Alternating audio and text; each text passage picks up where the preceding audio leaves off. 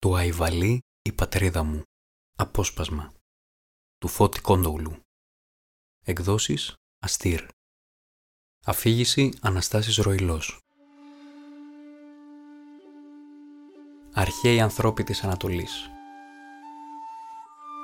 Προ λίγα χρόνια, ακόμα μπορούσες να βρεις εκεί μέσα από εκείνη τη γενεά των αρχαίων ανθρώπων που δεν υπάρχουν σε άλλα μέρη σαν και αυτούς που διαβάζουμε στις ιστορίες των παλαιών Ελλήνων και που τις συντεριάξανε ο Γερόμυρος, ο Ισίωδος, ο Ηρόδοτος, ο Θεόκριτος, καθώς και στην Παλαιά Διαθήκη.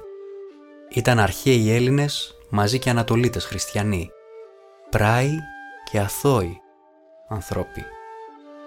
Σαν να τους απόκλεισε η φύση σε εκείνο το βλογημένο στενοθάλασσο και απομείνανε όπως βρεθήκανε πριν από χιλιάδες χρόνια ίδιοι και απαράλλαχτοι από τότες που ήταν ειδωλολάτρες και πιστεύανε στα ξύλα, στα άστρα και στα δέντρα. Μα το παράδοξο είναι πως δεν ήταν άγριοι, πονηροί και μοβόροι, μαχαιροβγάλτες και ακοινώνητοι. Σαν παιδιά αγαπούσαν τις ιστορίες, όλα τα πιστεύανε. Καλοσύνη είχαν στην καρδιά τους. Βαστούσανε στο χωριό σπίτια μόλι την τάξη. Κλέφτες δεν ήτανε, ψέματα δεν λέγανε, Τη δουλειά την αγαπούσανε, τον ξένο σαν αδερφό τους τον είχανε. Και τούτο επειδή ζούσανε με μεγάλη απλότητα και ήταν ευχαριστημένοι με λίγα πράγματα και δεν χρειαζόντανε μη το ψέμα, μη την κλεψιά, μη το σκοτωμό για να πληθύνουνε την καλοπέρασή τους.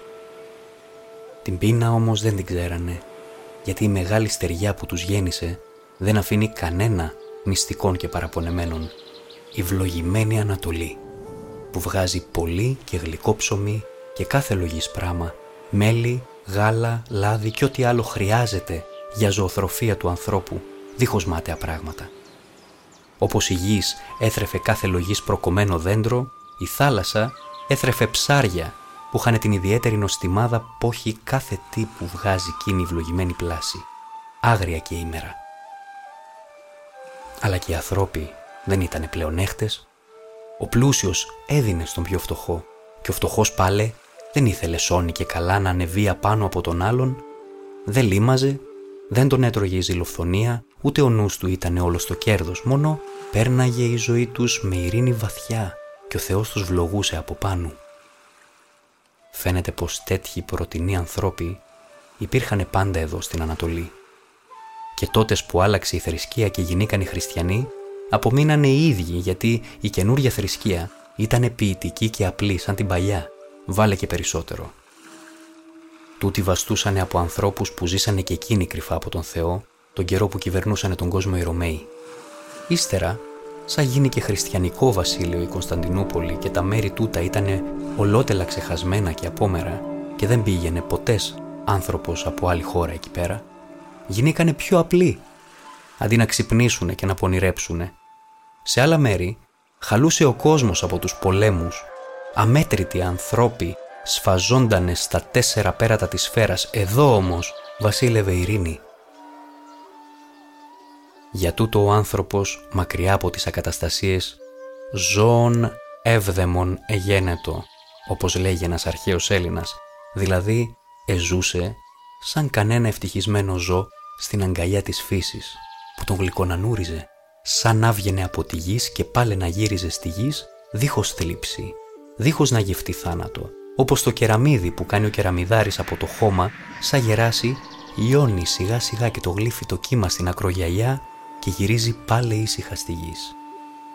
Σαν το αυγό που αφήνει το γυαλοπούλι απάνω στην άμμο, κοντά στην αρμυρίθρα, έτσι ήταν εκείνοι οι άνθρωποι.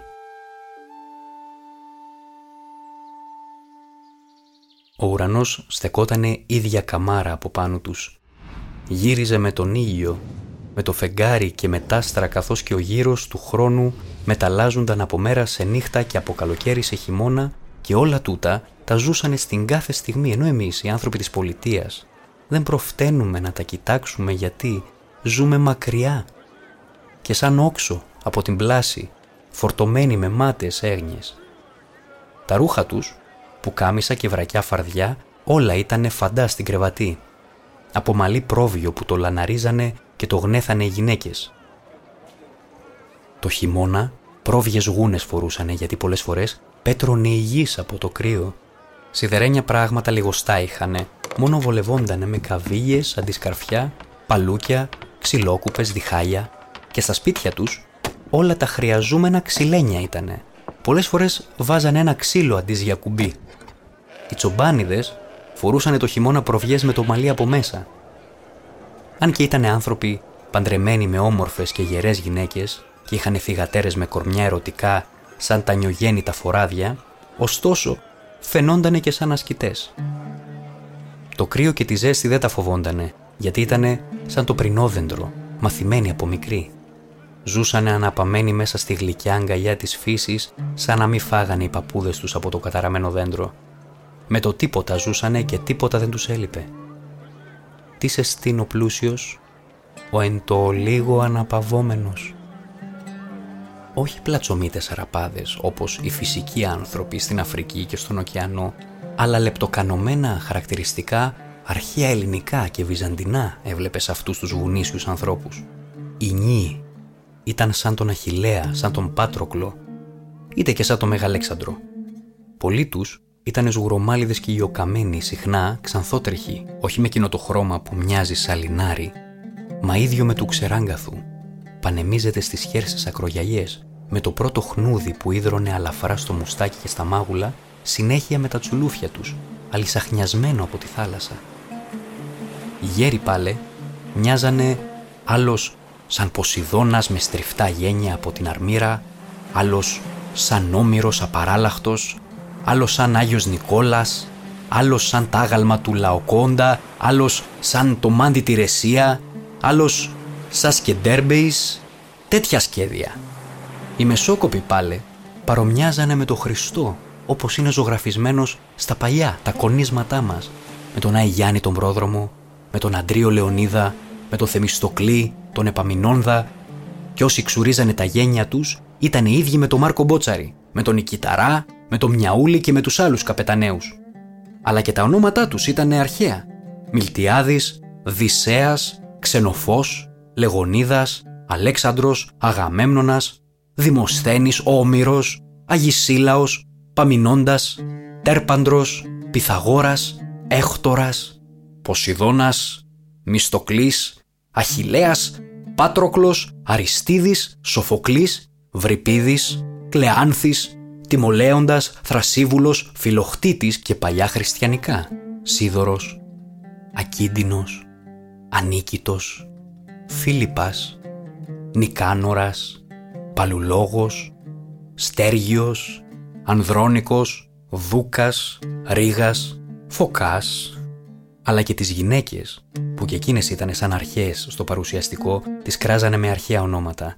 Αφροδίτη, Ασπασό, Πολυξένη, Μυρσίνη, Θεανό, Κλεοπάτρα, Καλλιόπη, Ισμήνη, Αντρομάχη, Κλεονίκη, Ελένη, Κασάντρα, Ελπινίκη, Βρύκλια, Αγαθόκλια, Αθηνά, Χαρικιό, Ευθαλία, Αγλαία, Νεφέλη, Ευρυδίκη, Ηρώ, Πολύμνια, Αριάδνη, Αντιόπη, Πινελόπη, Δήμητρα, Αρσινόη, Θεόνη, Ροδόπη και παλιά χριστιανικά. Ειρήνη, Ευανθία, Φευρονία, Ζαχαρό, Ζωή, Μαγδαληνή, η Παπαντή, Αντωνία, Βασιλοπούλα, Εφημία, Ροδούλα, Χρυσάνθη, Αξιοθέα, Γρηγορία, Θεοκτίστη, Ρίγενα, Δομνία, Μελανθία, Παλουγού, Κατακουσνή, Μελισσινή, Ζωγραφιά, Μαλαματένια, Βλωτία, Στρατηγούλα, Πρεσβεία, Μιλτό, Αντρονίκη, Βαγιό, εξών από τα συνηθισμένα. Τα παλικάρια βοηθούσαν τους πατεράδες τους υποτακτικά. Καλά παιδιά και δεν λέγανε πολλά λόγια. Πρώτα μιλούσανε πάντα οι γέροι και ύστερα οι νοι. Οι γέροι σιγομιλούσανε, κουβεντιάζανε όλο με παροιμίες, γιατί Οι κολλασμένοι και οι καταραμένοι βιάζονται. Ο χαιρετισμός τους ήταν «Ώρα καλή», «Πολλά τα έτη», χαιρετίσματα ή προσκυνήματα. Με τα χαράς είχαν και ένα δικαστήριο αναμεταξύ τους. Ό,τι διαφορά είχαν οι νιώτεροι, την κρίνανε οι γέροι, συμβουλεύοντάς τους και τακτοποιώντας τους με την ορμήνια. Ήσυχα, δίχως οχλοβοή. Ξέρανε την ιστορία τα χιλέα, του Μεγαλέξανδρου, του Παλαιολόγου, του Σκετέρμπεϊ. Πολλές φορές είχαν την ιδέα πως τα πιο αρχαία γινήκανε ύστερα από τον Χριστό. Τον Αλή Πασά, τους Σουιώτες, τον Μάρκο Μπότσαρη, τον Θανάση Διάκο, τον Κολοκοτρώνη και τους άλλους καπεταναίους τους φέρνανε πάντα στην κουβέντα τους. Από τους σημερινούς, τον Παναγί τον Κουταλιανό και οι πιο καινούργοι, τον Ταβέλη και τον Παύλο Μελά. Από τους ξένους δεν ξέρανε μηδέ τον Μέγα Ναπολέοντα. Μονάχα τον Τσάρο ξέρανε και τον πόλεμο της Κρυμέγιας που τον έκανε ο Μέγας Κατερίνης. Από τα άλλα τα έθνη γνωρίζανε τους Ιγγλέζους, τους Ρούσους και το Μισήρι, αλλά για χριστιανούς είχαν μονάχα τους Ρούσους. Αρχαία πολιτεία ήταν για αυτούς η Τροάδα και η Πέργαμο και αγιασμένα μέρη η Ιερουσαλήμ και τα Ιωνόρος. Τα χρώματα, εξών από το κόκκινο, το μαβί, το πράσινο και το κίτρινο, τα άλλα τα βγάζανε από φυσικά πράγματα. Λαδί, θαλασσί, χρυσαφί, λεμονί, πορτοκαλί, λαχανί, τσαγαλί, δηλαδή το αμυγδαλί, ξιδί, κρασουλί, ζαχαρί, καφεδί, σταχτί, μελί, καστανό, αχυρί, κεραμιδί, ψάρι, μελιτζανί, τριανταφυλλί, γερανί, ροδί, της κουριάς στο χρώμα, της φωτιάς στο χρώμα. Λίγος πολύ όλοι τους όμορφα και ασυνήθιστα μιλούσανε. Σαν ζωγραφιές ήταν τα λόγια τους, μα ήτανε και κάτι γέρι ανάμεσά τους, που η ομιλία έβγαινε από το στόμα τους και από το μέλι γλυκύτερη όπως λέγει ο Γερόμυρος. Αυτοί σταθήκανε οι δάσκαλοι μου. Από τα αρχαία λόγια που άκουσα να λένε και που δεν τα συνηθίζουμε πια εμείς, θυμάμαι για την ώρα τούτα. Όρη, τα βουνά. Σκόλη, δηλαδή σχολή, αργία. Πέδος, θυγατέρα, νεκτεναβός, χαμένο ριγάτο, πηγητής, παλιάβη, ο πλαγίαυλος, έθαρμος, ο ένθερμος, χορήγη, ο ασβέστης, προς νερού, τούμπα, ο τύμβος, πηθεύω, κροτώ, δηλαδή το κρότησε το μωρό, λατρεύω, αγαθός, πανάγαθος, έλεγος, ποντίζω και όσα βάζω συχνά μέσα στο γράψιμό μου. Οι θαλασσινοί λέγανε σωτρόπι, ποδόσταμο, διάκι, πεζόβολας, αθερίνα, θαλάμι και άλλα πολλά. Παράξενα λόγια που δεν τα άκουσα σε άλλο ελληνικό μέρος λέγανε τούτα. Σκούρκα, ο βράχος, κάκνα, η γαλοπούλα, μπισνέρα, η τσέπη. Μακάρι οι άνθρωποι. Σαν τους λεγόμενους λοτοφάγους δεν τους μόλεψε η πλεονεξία και η περηφάνεια. Για τούτο θα μπορούσαν να δανείσουν ευτυχία σε βασιλιάδες, σε βεζιράδες και σε ανθρώπους που τους τρέμει ο κόσμος. Όλοι όλοι καμιά κατοστή ανθρώποι ζούσανε ένα γύρο σε τούτη τη θαλασσινή λίμνη. Τσομπάνιδες, ψαράδες, γυαλικάριδες και κεραμιδαρέοι, μακριά από την πολιτεία που ήταν χτισμένη στο παραέξω μέρος του μπουγαζιού και από το γενιτσαροχώρι που πέφτε κατά το μέσα μπουγάζι, αλλά μακριά όμως από τη θάλασσα δίχως να φαίνεται. Όποτε οικονομήσω λίγον καιρό, λογαριάζω να στορίσω σ' άλλη φυλάδα έναν έναν, εκείνους που σταθήκαν οι πιο σπουδαίοι και οι πιο ασυνήθιστοι ανάμεσά τους. Πολλούς από αυτουνούς δεν τους έφταξα. Αλλά άκουσα την ιστορία τους απ' άλλο στόμα. Ο πιο παλαιός από όσους ξέρω στάθηκε ο Γιάννης ο Βλογημένος. Από όσους έφταξα, ο πιο σπουδαίος ήταν ο Μπαρμπαμανόλης ο Βασιλές, το στοιχείο της θάλασσας. Ύστερα ερχόντανε με τη σειρά ο Λιβανής, ο Ψήλος, ο Μπιλάλης, ο Λασπίτης, ο Ξεροτρόχαλος, ο Μπάμπουρας, ο Μπαρμπάκος, ο Ζαφύρης, ο Ντάντινας, ο Αρναούτης, ο Παλαβοπαρασκευάς, ο Γρίτσας και άλλοι πολλοί.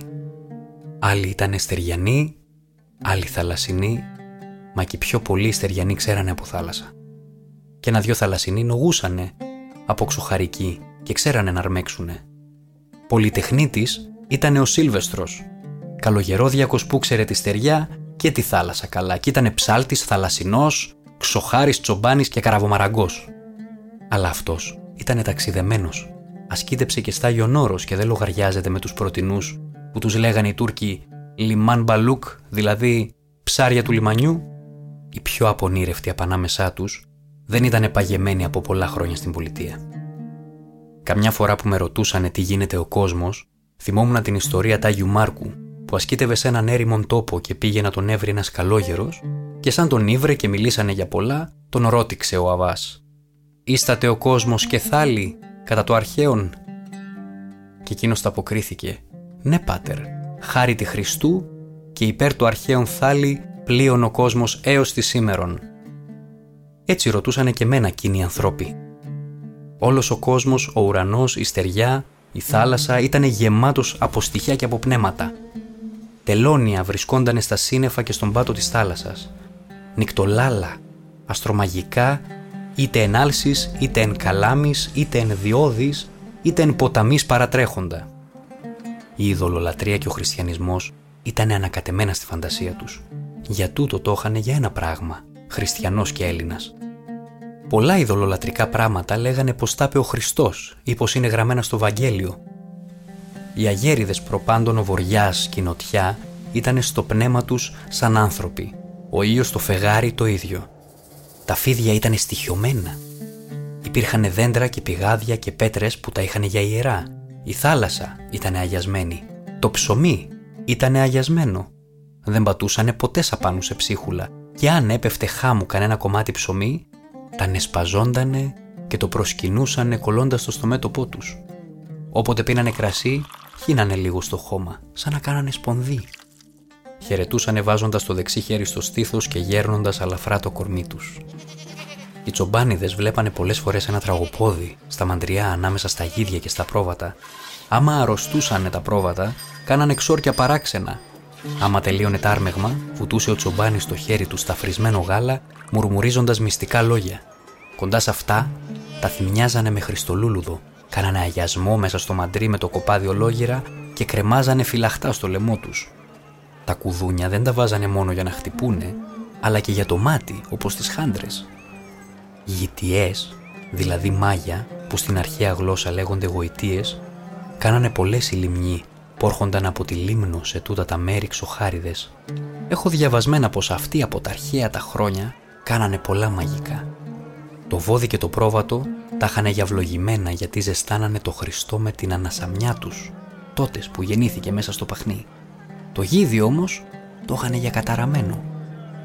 Το γάδαρο βλογημένον γιατί σήκωσε τον Χριστό και τ' άλογο βλογημένο γιατί το καβαλί ο Αγιώργης. Από τα δέντρα το πιο βλογημένο ήταν η ελιά, της Παναγιάς στο δέντρο. Η Δάφνη, η Μυρσίνη, ο Βασιλικός, το δεντρολίβανο, ο Αβαγιανός ήταν αγιασμένα. Η σικιά καταραμένη από το Χριστό. Οι θαλασσινοί πάλε είχαν για στοιχειωμένα κάτι βράχους, πέτρες, ξέρες και σπηλιές. Η θάλασσα άγιασε από τον Χριστό και από τους 12 Αποστόλους που ήταν θαλασσινοί άνθρωποι. Βλογημένα και τα εργαλεία τους, τα δίχτυα και τα παραγάδια. Τα δίχτυα όμως ήταν πιο βλογημένα γιατί σχεδιάζουν σταυρό έτσι που είναι μπλεγμένα. Το τετράγωνο πανί που βάζανε στις βάρκες της Ανατολής το λεγόμενο τέντα, η φούσκα, η σακολεβίσο, το πρωτοίβρεο Αϊνικόλα για να μην πνίγονται οι άνθρωποι, γιατί είναι χαμηλό και φουσκωτό και ξεθυμένει ο αγέρας. Ο Αϊνικόλα ήβρε και το τιμόνι με τα βελόνια, γιατί πριν οι ανθρώποι είχαν για τιμόνι ένα κουπί και για τούτο δεν ταξιδεύανε με τα πανιά στα όρτσα, δηλαδή κατά πάνω στον αγέρα, αλλά μονάχα πρίμα και δευτερόπριμα. Τις κουρίτες πάλε, με άλλα λόγια τα ριχά τα περάματα, που είναι ίδια μονόξυλα ίσια από κάτω δίχως καρίνα, τα ήβρε ο Χριστός, για να πλεύουνε στα ήμερα και στα ριχά τα νερά και από πάνω από τα δίχτυα, επειδή δεν πιάνουνε πολύ νερό.